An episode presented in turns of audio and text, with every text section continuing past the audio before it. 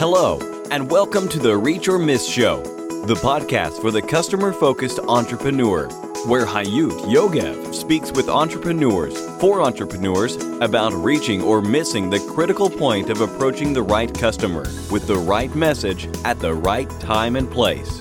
The point where business success starts. And here is your host, Hayut Yogev. Reach or Miss, episode 200.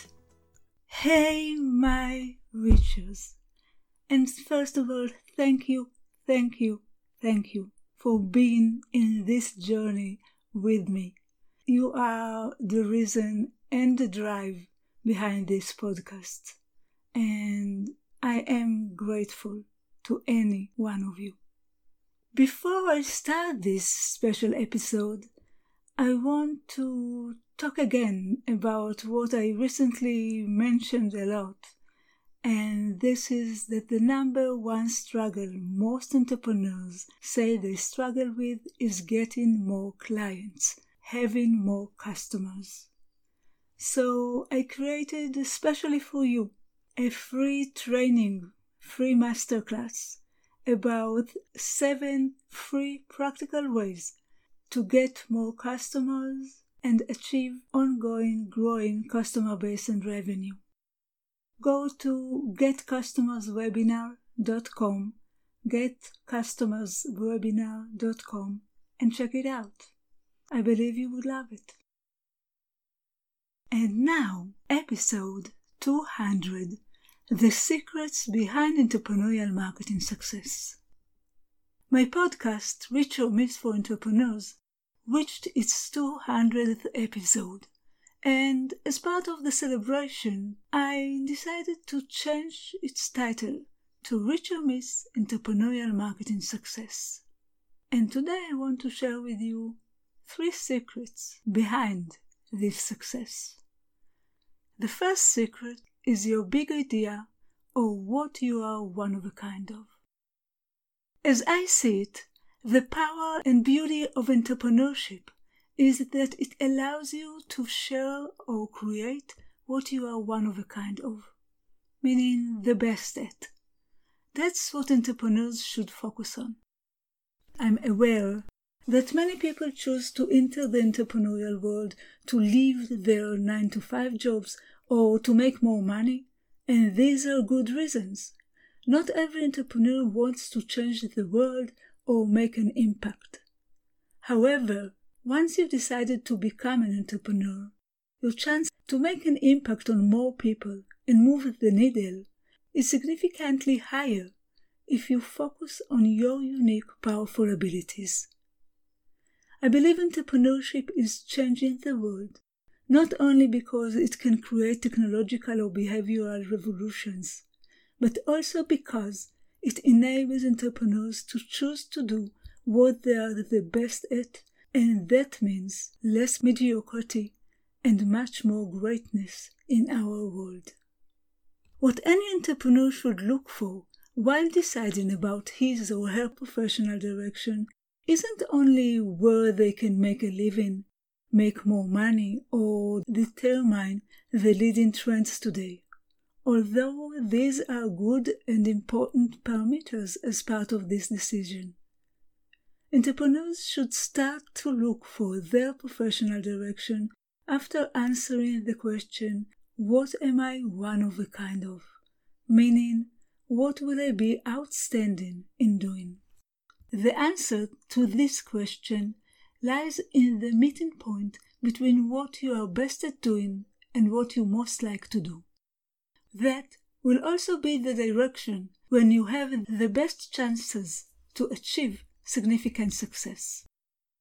Once you've found what you are one of a kind of, you should find what product or service you should create or offer, one that answers a true need and brings value to a significant number of people or businesses.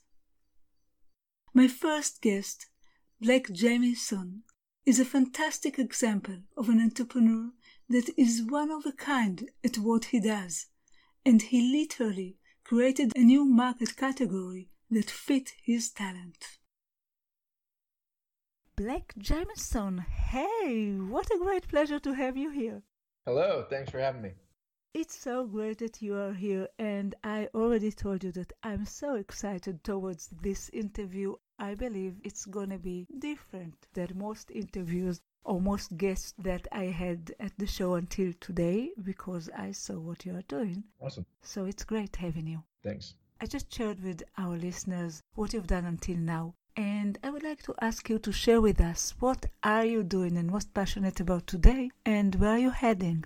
Sure. So I am a portrait artist located in New York City and I've had an interesting kind of roller coaster of a journey up until this point. But what I do right now is I paint portraits for professional athletes.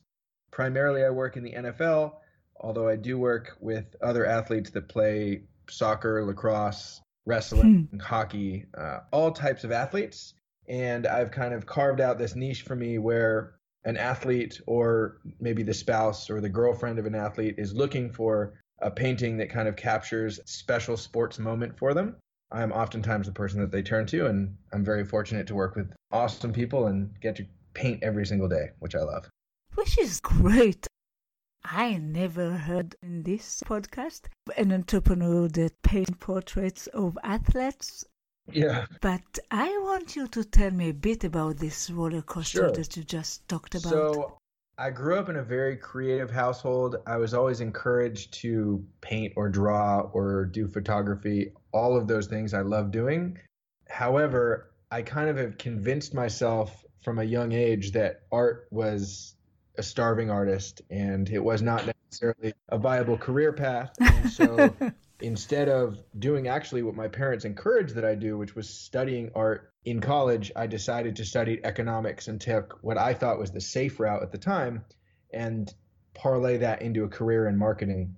So when I graduated college, it was when oh. social media marketing was become was just starting to become an actual respected career and I was able to get in at a very you know ground level for some pretty reputable companies and work my way through several different companies. And then I spun off and started working for myself as a freelancer, which allowed me to work with even more companies. And ultimately, it was on my 30th birthday that I decided that I was tired working for someone else's dream and I wanted to follow my own dreams. And realized also at that time that, you know, maybe my parents were right all along. okay. And then how did you come to painting athletes? Sure. Okay, great. So I'm very grateful. My background in marketing and understanding specifically digital marketing and having the experience marketing a very, very wide range of products, I understood how social selling worked and how it was really a mm-hmm. relationship building business. And because of my experience in digital marketing, I had built up not a huge, but a moderate following of, of friends and family and colleagues and people I met along the way and so when I first decided, okay, I'm going to start painting, I knew that I had to specialize and I had to come up with a specific hmm. niche. I was never the artist that says, well, I'm just going to paint whatever I feel like painting, which is fine. If someone wants to do that, that's no problem. But I'm also a marketer and a businessman. And so I decided I'm going to paint a specific thing for a specific subset of people.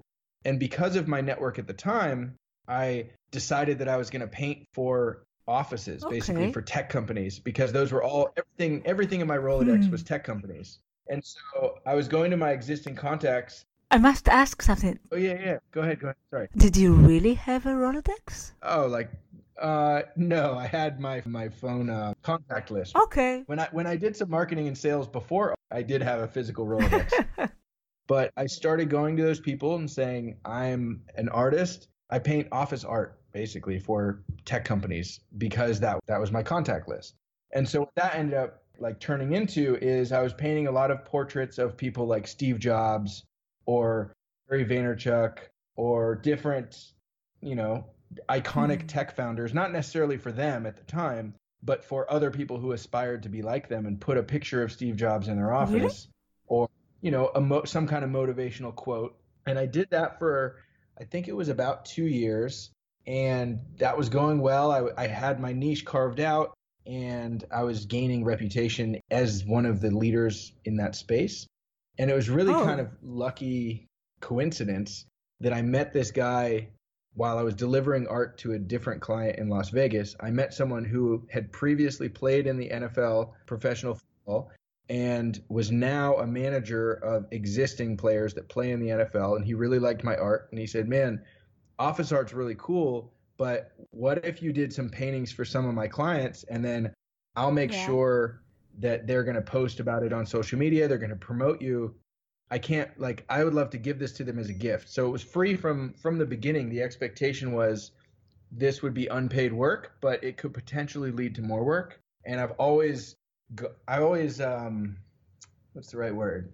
I gravitate towards that those type of opportunities. I'm never afraid free and and at that time unfortunately I was free and and I did it. And as soon as I painted for a few athletes and then I realized that their teammates saw it and by nature they're very very competitive Hmm. people and so when one guy buys a painting or not even when one guy has a painting the next guy wants a bigger painting they also have the you know disposable income to pay for it and they have much bigger social media followings to promote my work than most te- startup tech companies that I was working for. Hmm. so it just made sense. And so I pivoted the business. I guess it was two and a half, three years ago now. And at this point in my career, I've painted, I think, more professional athletes than almost anybody else in my space. Wow. Um, two things. First of all, you're talking about your space, and to me, it looks like quite a unique space, isn't it? Yes and no. I don't have a lot of competitors who focus exclusively on the niche of professional athletes. However, most portrait artists that I know at least have painted athletes, whether or not it's for the athlete themselves, because athletes in like today's culture are so, uh, you know, Im- immortalized or Yeah. worshipped that as a portrait artist, it's very common that a portrait artist will paint the maybe athlete that plays for the local city that they live in that's like the hero of the city because it's good publicity because other people recognize Hmm. that person and they like it. So there are a ton of people that paint athletes. There are definitely a lot fewer people who specialize in pl- painting athletes. Which I think you found, uh, as you said. Unfortunately, most entrepreneurs, and this is a podcast for entrepreneurs, don't know what focusing is at all, and definitely not focusing in customers. So I really think it's a unique niche to start with. And the second question is Do you like to watch NFL at all? I do, although I watch it a lot more now that I paint for so many. I guess so. So when I I never played football growing up. I played other sports. I was very into sports. I played soccer, wrestling, and lacrosse. wow. My parents would never let me play football, and that- that didn't really bother me as a kid. But because of that, I wasn't really drawn to watching it. As soon as I started painting, which started in the NFL, I started saying to myself, okay, well, I need to know what's going on in the sport and, you know, how not necessarily the rules, but like understanding the dynamics of the NFL. So I started watching it, and now, I mean, I watch it every week during the season. I'm always watching it primarily to keep up with hmm. my clients so that I can say, you know, I could text one of my collectors and say, hey, great game, uh, if he has a great game. Yeah, so now I watch football. I play fantasy football for the same reason, which helps me kind of track players across many different teams. But it wasn't football specifically wasn't something that I was grew up watching necessarily. Hmm.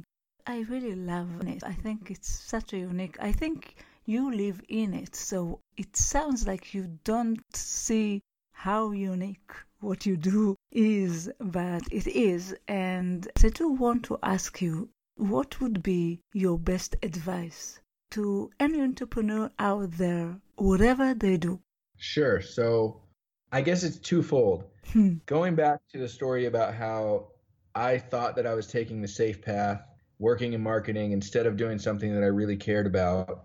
I know that it's kind of cliche and generic advice to say follow your passions, but I will tell anyone that's listening that if you're actually doing things that you really do enjoy and like, then it just doesn't feel like work. That's right. And so, as an entrepreneur, maybe if you're trying to solve problems, and I've heard other people say this, I can't take credit, but try to scratch your own itch. So, try to solve a problem that was your own problem. Hmm. Don't just try and solve a problem that someone else says, oh, there's a lot of money in this problem. Instead, do something to be like, oh, you know, I grew up wishing there was a better app that did XYZ, then that's the one that you should make because it should be something that you want to use and you want to do every single day rather than getting into a grind just trying to chase a paycheck or maybe a big exit if you want to sell your company. And I know that people could say, well, I didn't grow up loving and being passionate about football, which is true, but I've found a way to do things that I am passionate about, which is creating and painting every single day and finance the lifestyle that I want to live while not compromising my own dreams and goals and ambitions, which I think is super important. Hmm. On the other side of things, I think that working for free, which is really what kind of led me to not only to the athletes, but even when I started with the tech companies, it's not like when I transitioned and said, okay, I'm a marketer, and then the next day, okay, I'm a painter. It's not like the next day people were saying, okay, you're a painter, let me pay you to paint something. Mm-hmm. I literally went to companies and said, hey, I have decided to leave marketing I want to start painting and I want to focus on art for offices. I made this really cool painting of Steve Jobs. Hmm. Can I hang it in your hmm. office and take some photos? And so I've worked for free so many times more than most people realize when they only see what social media shows looking like I sold work after work after work. The reality is they're not all sold. Some of them are still to this day, they're just free gifts because I want exposure and I want to continue to do what I love to do. So work for free is the other piece of advice. I love that. I love that. And uh, I must say that you have the video and it looks like you are painting so fast and so many people. Mm-hmm. So it must be a fantastic journey mm-hmm. meeting so many people in such a way. Yep. Hmm. Yep. Yeah. And I mean, I produce a lot of work. I don't have a very long attention span. Some artists will work on the same thing for months. I've never, with the exception of a few very, very, very rare cases, I've never worked on a single piece of art for longer than one week hmm. because I like to be always changing, always doing new things, always trying new ideas. And so people might see me painting one thing, two thing, three thing, four thing, five thing, but the reality of the breakdown is one third of those things I'm painting for free still to this day. Wow. I continue to put myself and do my business development and I have a whole kind of business model carved out. I have it, it's all scheduled to say, okay, this part of time is free work. Sometimes it's for charity auctions. Sometimes it's a strategic gift for someone who wants to post about me on social media. Uh, the, another third of the work is actual paid commissions where someone comes to me and says, I want a painting of myself or of my boyfriend or of my dog. How much will it cost? And I and I tell them, and that's very straightforward. It's very transactional. And then the other third of work is things that I'm painting just because I feel like painting hmm. and I don't want to have any rules. And I think that that part is very important as an artist. Even myself being very commercialized and feeling like art is a business, I still carve out about 30% of my time to do things that are I don't really care if they sell. I still I'll put them for sale and if they do that's fantastic. But sometimes my best work comes out of that because it's coming out of something that's doesn't have any rules and there's no box that's I'm in. It's just me doing whatever creating I feel like doing at the time. Wow. Now I would like you to share with us the story of your greatest or one of your greatest, most significant success as a result of the right customer focus or something that you did right about approaching your customers. Sure. Well, I'm going to share two, but I'll try to make them quick. No, share two and take your time. Okay. okay. They're both very meaningful turning points in my career from my point of view. And the first one, I told you in my origin story how my parents always encouraged me to make art. That's right. And were always supportive of that. And they've been a huge part of my artist journey. My first studio is at their house. Hmm. And now I'm in New York with my own studio that's separate. They're just they're freaking amazing, and I can't say enough good things about them. when I first started painting, and I was painting pictures of Steve Jobs for tech companies, specifically tech companies that my parents had never heard of. they were all, you know, they were happy for me that I was painting and I was doing something that I loved, but they didn't know the tech company or they didn't know the tech icon that I was painting or anything like that. And so their excitement was just for me and my happiness. Hmm. But I think this turning point for me is I painted a pretty famous comedian named Howie Mandel Okay. on America's Got Talent, and he's got a pretty uh, pretty deep resume. A lot of people know who Howie Mandel is, including my parents. Oh. He was famous even when they were growing up, or at least when they were, I don't know, as old as I am now. so, so like they really knew who he was, and so I did this painting for Howie, and and not only I did it for him. it was for him, but I also got to go and paint it. I actually did it live at his studio in in Los Angeles. Wow. And then he and I recorded this video together. And I told him about how when I first told my parents, hey, guess who I'm painting next? And they're like, who? And I said, Howie Mandel. They were just like so excited and so proud. like even right then, they were calling and texting their friends saying, oh, Blake's going to paint Mandel and he's going down to Los Angeles this weekend to do it. And so like I told I shared that moment with him and then he said, "Okay, let's just record a, another little video for them." And so we turned the camera on and he gave this very kind of heartfelt uh, speech or like video to them saying, "Hey, Rebecca and Patrick, I'm here with Blake. He told me about how when I when he told you that he was going to paint me that you guys got excited. So I just want to tell you I'm really proud of him for you know, following his passion and following his art because there's nothing more important than that. So being able Wow. to send that to my parents, I mean, even like talking about it right now, I'm like kind of choking up and tearing up. It was just, it was really, really meaningful to me um, Wow. in a way that that most other things were not. Uh, so, so I, I can totally get it. I mean, uh, I can totally get it because, you know, as parents, as ones that always wanted you to do whatever you are happy with, and suddenly you are connected deep to their world yeah, so they can really understand what you are doing. yeah. Hmm. And then the second one, I guess for me, like the defining moment was when I left that studio in California that was at their house and moved to New York City, which was just over a year ago now. I was super afraid that I was going to become the typical starving artist and that I wasn't going to be able to afford the studio I wanted and my career was just going to slowly die. And for whatever good karma or good luck that I had kind of shining down on me, I was able to find an amazing studio at a price it wasn't in my budget at the time, but I made it work and kind of saw the success out really like branching out on my own. That was like a really pivotal time where where I'm like, okay, this isn't just something that I'm doing out of a studio at my parents' house at the age of 30. Hmm. Now at that point I was 34 living in one of the most expensive cities in the country with not only an apartment but also my own art studio and kind of had this like make or break mentality of like I have to make this work and I feel like I've been here a year I just re-signed my leases so so like transition of feeling like I've actually Hmm. starting to make it work obviously I still have a long way to go but that was huge Wow, and you still have perhaps a long way to go, but you you did some pretty important yeah journey until now.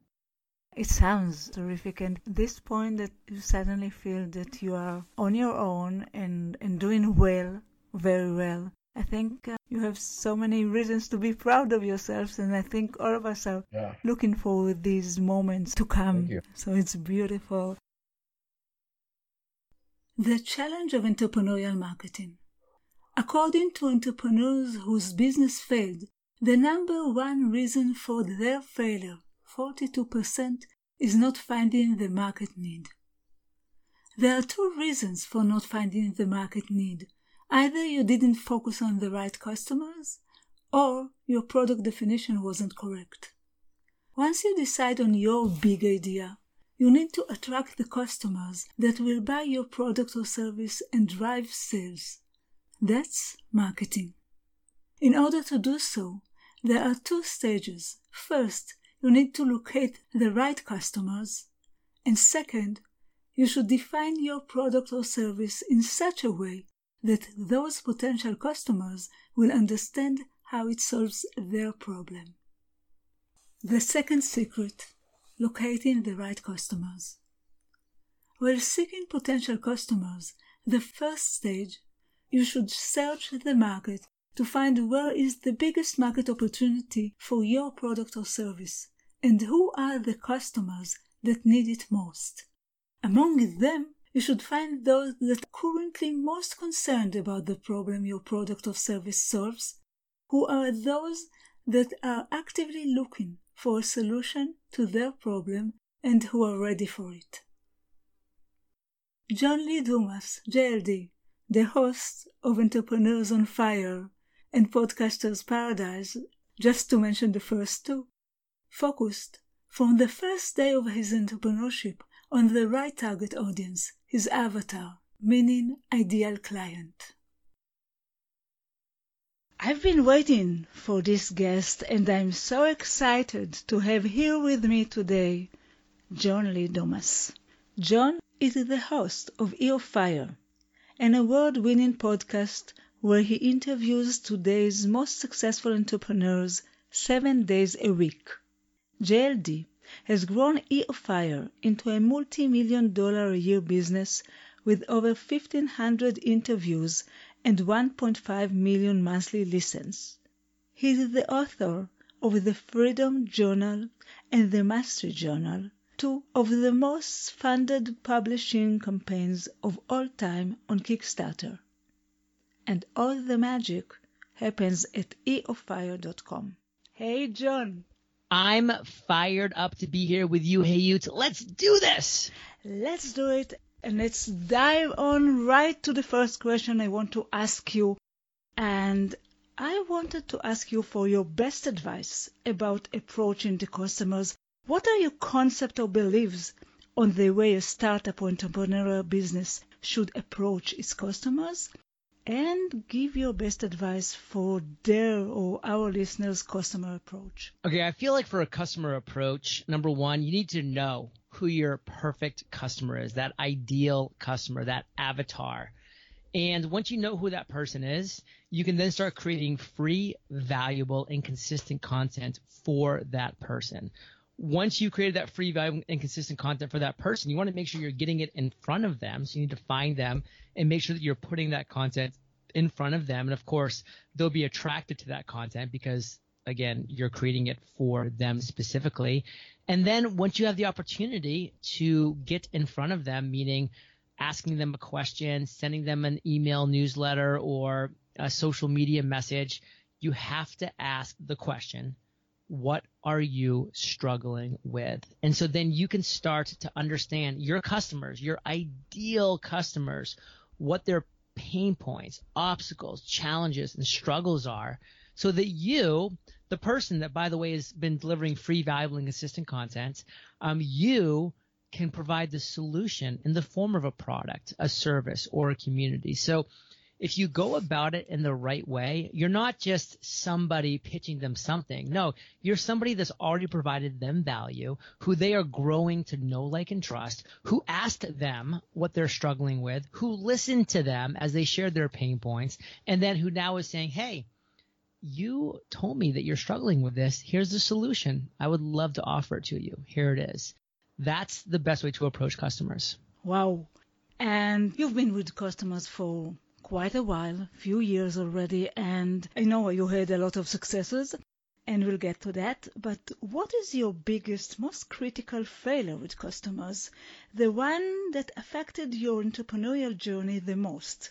Can you tell us about this? This was a large mistake that I made that I have not replicated since because it was a big waste of time, energy, effort, and money.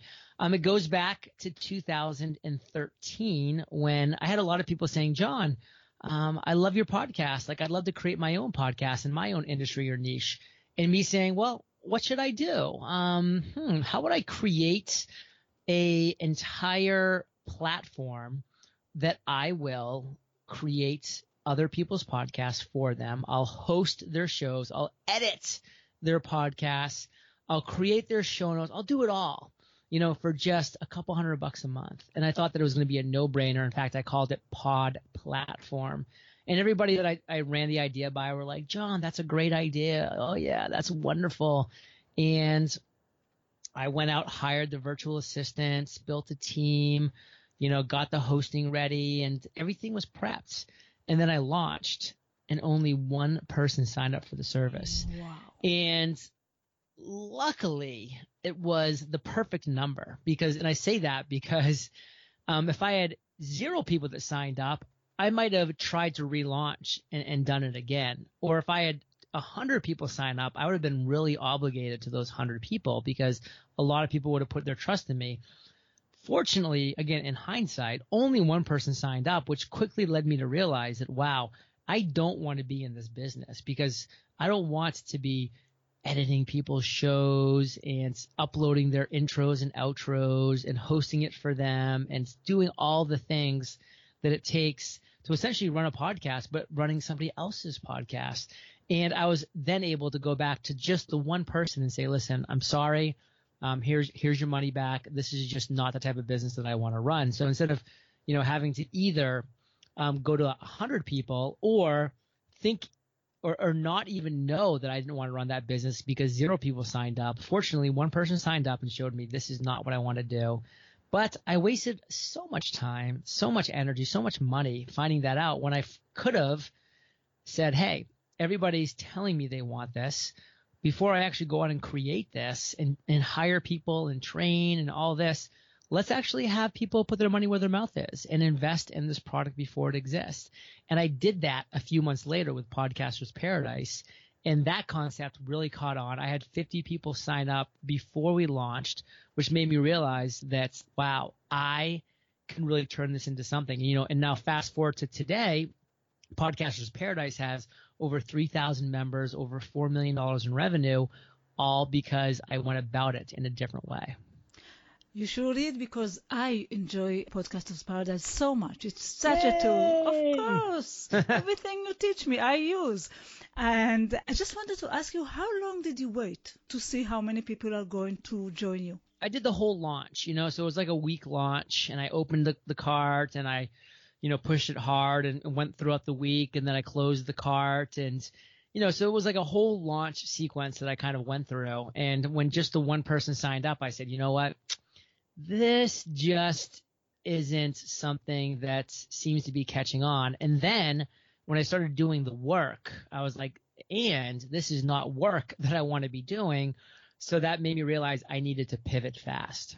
Knowing to shut down something, knowing that something doesn't succeed, it's really a gift as well. Yes, absolutely. The third secret defining your product or service. Once you find your customers, you should define your product so that they will understand it solves their problem. After that, you should start using sets of activities aimed to creating awareness and attracting the customers to you.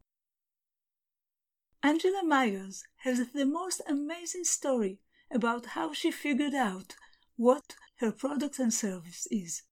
Angela managed to define what she does most accurately. Angela Maiers has been listed as one of IBM's top 20 global influencers, named by Forbes as one of the top 5 education leaders to watch in 2017 and 2018, and is among Huffington Post's top 100 social media influencers.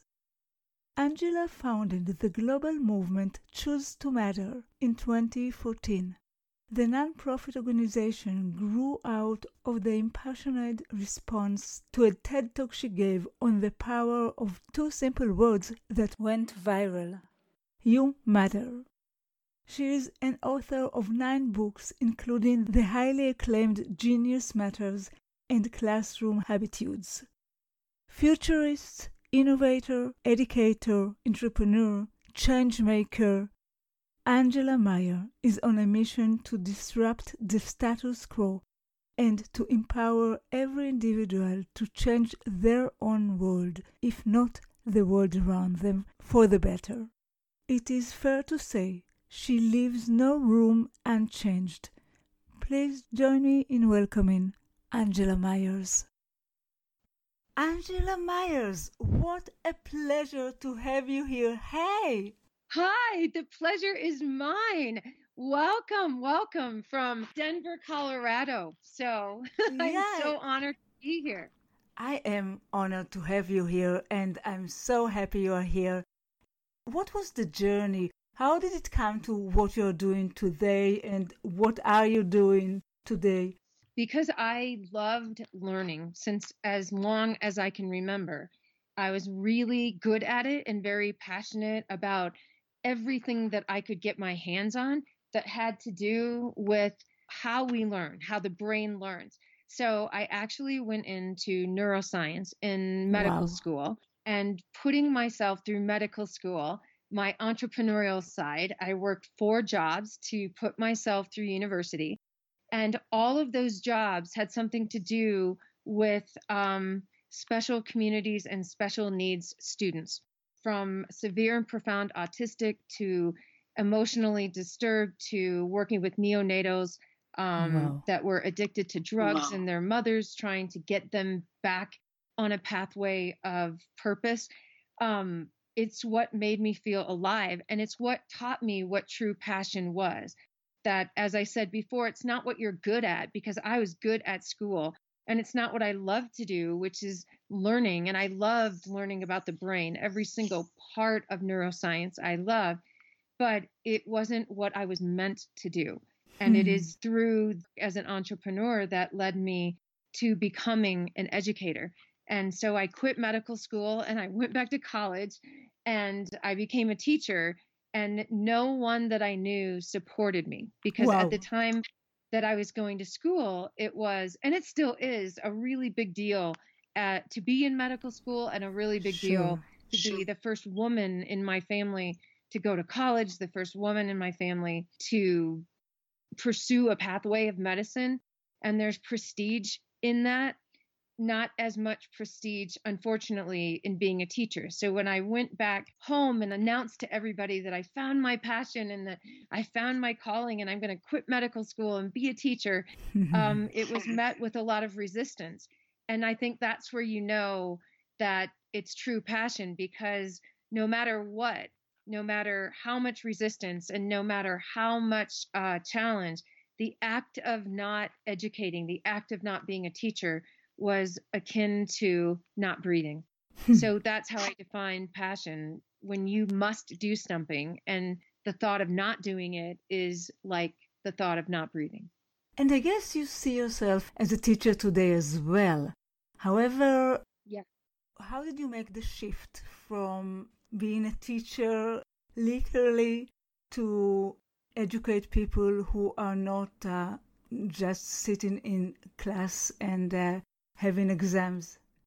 So I think there is a lot of training going on and very little teaching. And because I understand learning and how to move structures to move forward learning independently and collectively is a really rare skill set. And so I think that whether it's the lens of marketing or it's the lens of entrepreneurship or the lens of innovation, when you understand that learning is at the core of that and how to facilitate that, then I think I've, I've always thought that whether you're marketing or you're selling or you're you're pitching something, you're really educating. you're educating your community, Definitely. you're investors, you're educating. So there isn't an aspect of what I do that's not education. It's funny because I am probably categorized most as an inspirational, motivational speaker, which I find funny because I have no desire really to inspire or motivate people, but I have great. What do you mean? Yeah, great, great aspiration to help them discover what motivates themselves from the inside out to activate action. Some because I think that's where the most inspiring stuff happens when people discover what they're truly capable of. No, to help lead that out. And that's exactly what I wanted to ask. Yeah. How do you see actually your mission today? I mean, when you're going through these companies or when you're speaking on stage, what is the main purpose? Are you talking about really inspiring people? Are you talking about helping them to find their passion? I think my main purpose is setting an expectation of action and an expectation of impact. So, a lot of times when people come to hear a speaker, they expect to be entertained and they expect to be um, inspired. inspired. that's a very Yeah. passive state. And so the key to learning Love it. is shifting the responsibility to the learner. It's not my job to entertain, it's not my job to inspire. It is my job, however, to create the conditions for which they seek responsibility to do something after what they've heard. So I I demand participation and demand an expectation that they will do something. Um, and it takes a lot of conversation with the organizers because I'm not there to just do a song and dance. I have an expectation that they will do at least one thing differently afterwards.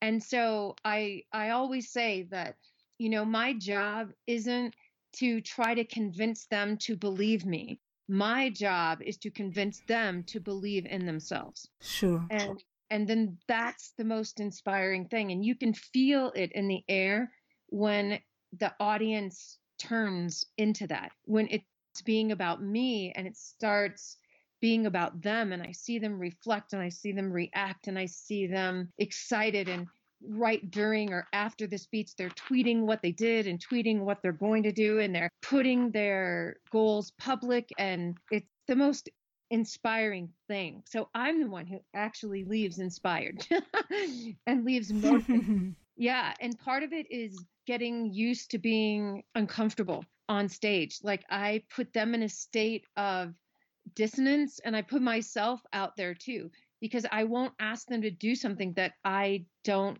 demand of myself. And we just do it together. It's hard to explain. It's a journey. In it's this journey that we take together. Even though it's an hour, it really is a journey. Who are your customers today? Yeah. So it's really interesting. Bef- um, I did a TED talk uh, five years ago.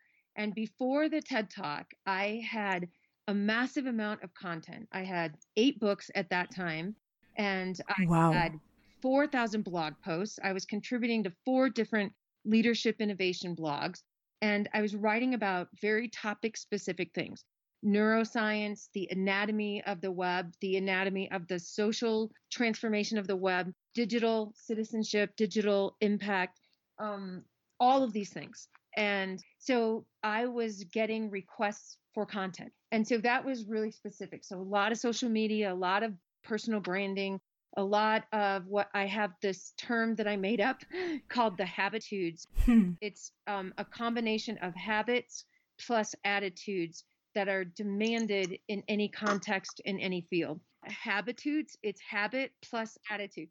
And then I did this TED talk where I'm trying to, you get seven. So the format of TED is you get 17 minutes to tell the world how you're going to change the world. Yeah. And I had this beautiful talk about social media all ready to go.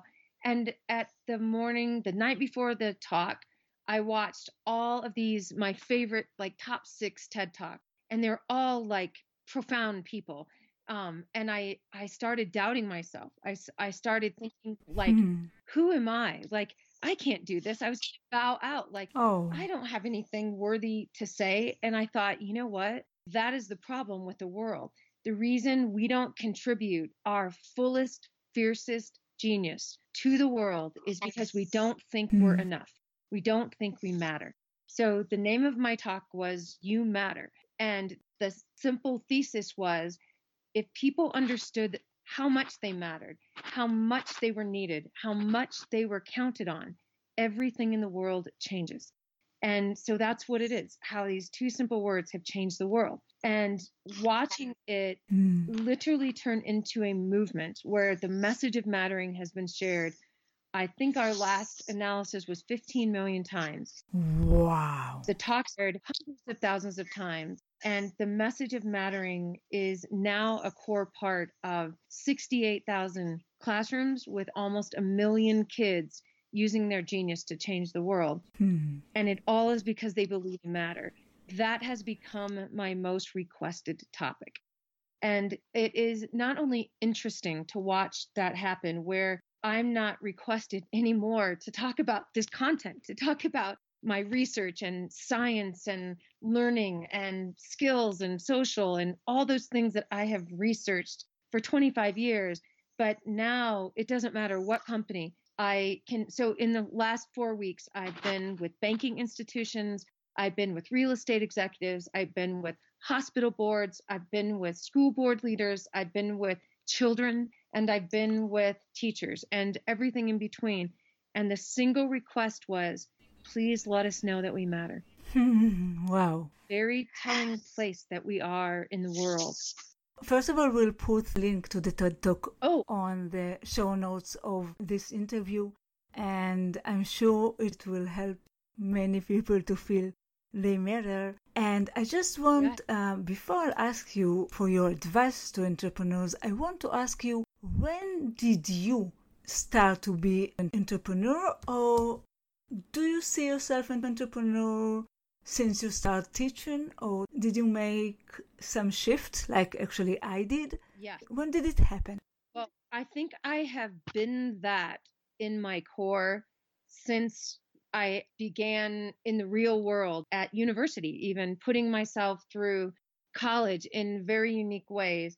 But I didn't have a name for it. Back then, 30 some years ago, entrepreneurialism was not right. really about concept but that's where the habitudes come in this mindset and so when i went into education they are not of what i would call the innovator or entrepreneurial mindset mm-hmm. they're what i call the employee mindset and it's not bad it's just different and an employee mindset is where i come in i clock in i clock out i get credit for when i'm there my success is built on this hierarchy of pretty predictable things and government agencies and HR and education recruit very carefully for that employee mindset. You don't want really, you know, groundbreakers, innovative thinkers, dreamers, because they don't fit that nine to five. That's right. So even though my work with students is, you know, fueled my soul, I never really thought I fit. There's just something about the way I thought, the way I saw the world, the way that I wanted to be um, never really fit in education or really my whole life. I can go back to even high school. I just felt different. Hmm. Um, I always dreamed audaciously. I've always seen my my mission to make an impact, to do things that were never done before and there was really no affiliation with anybody that wouldn't think you were crazy. And so when I got to the web, when I started social, I started my blog and I started connecting and reading people like Seth Godin and um, just uh, Gary Vaynerchuk mm. and all these. I'm like, oh my God, I'm not crazy. I'm an entrepreneur. and how many years ago was it? 14. Wow. 14 years. Wow. Yeah. And I want to ask you what would be, you know, this podcast is all about seeing things or looking at things from the point of view of your customers and serving, as you say, but mainly, first of all, to listen and be entrepreneur. Once you decided to be entrepreneur, you also decided to be a business or a business person. And in order to be a business person, you have to listen to your customers. And I want to ask you from your entrepreneurship, and perhaps your entrepreneurship really started at high school, it's totally yes. fine. I want to ask you what would be your best advice to any entrepreneur that listen to us right now? Oh my gosh, that is that is a great question. and I think a hard question that is really loaded is how do you wish to matter? Or another way to put it is how will you add value? Because mattering isn't all about just you wanting to feel worthwhile. The way we get to the deepest level of worthiness is understanding not only that we are essential, but how we can be essential. And that's our deepest fulfillment, knowing that we fill a need for someone. Seth Godin calls it art. Like, how will you contribute hmm. your art? And I think that's the difference between running a business and being an entrepreneur. Running a business is selling art, being an entrepreneur is being art, hmm. working on art and contributing your art fully and fiercely to the world.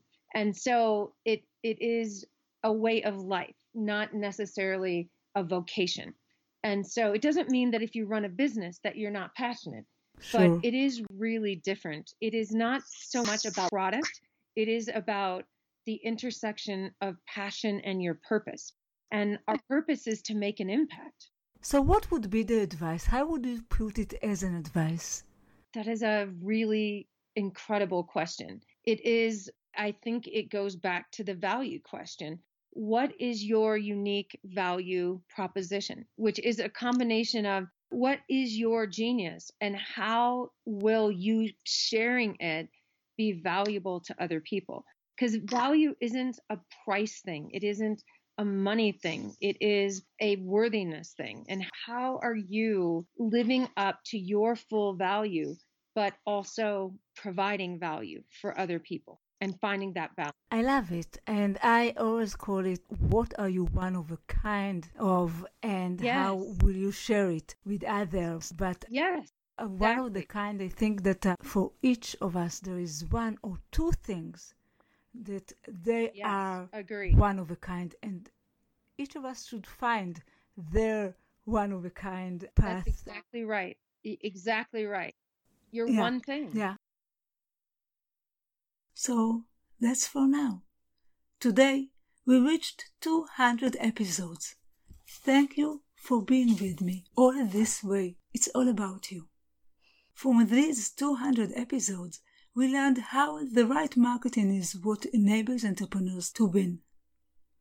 We are going towards the next 100 episodes with a new title Reach or Miss Entrepreneurial Marketing Success.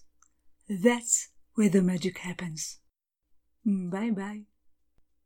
And for you, our listeners, until the next time, it all goes down to this you either reach or miss. Keep reaching your goals and vision. Bye. Thank you for listening to the Reach or Miss Show, the podcast for the customer focused entrepreneur. You can find all the information, links, and resources that was mentioned at the show in our website, reachormiss.com. See you next week.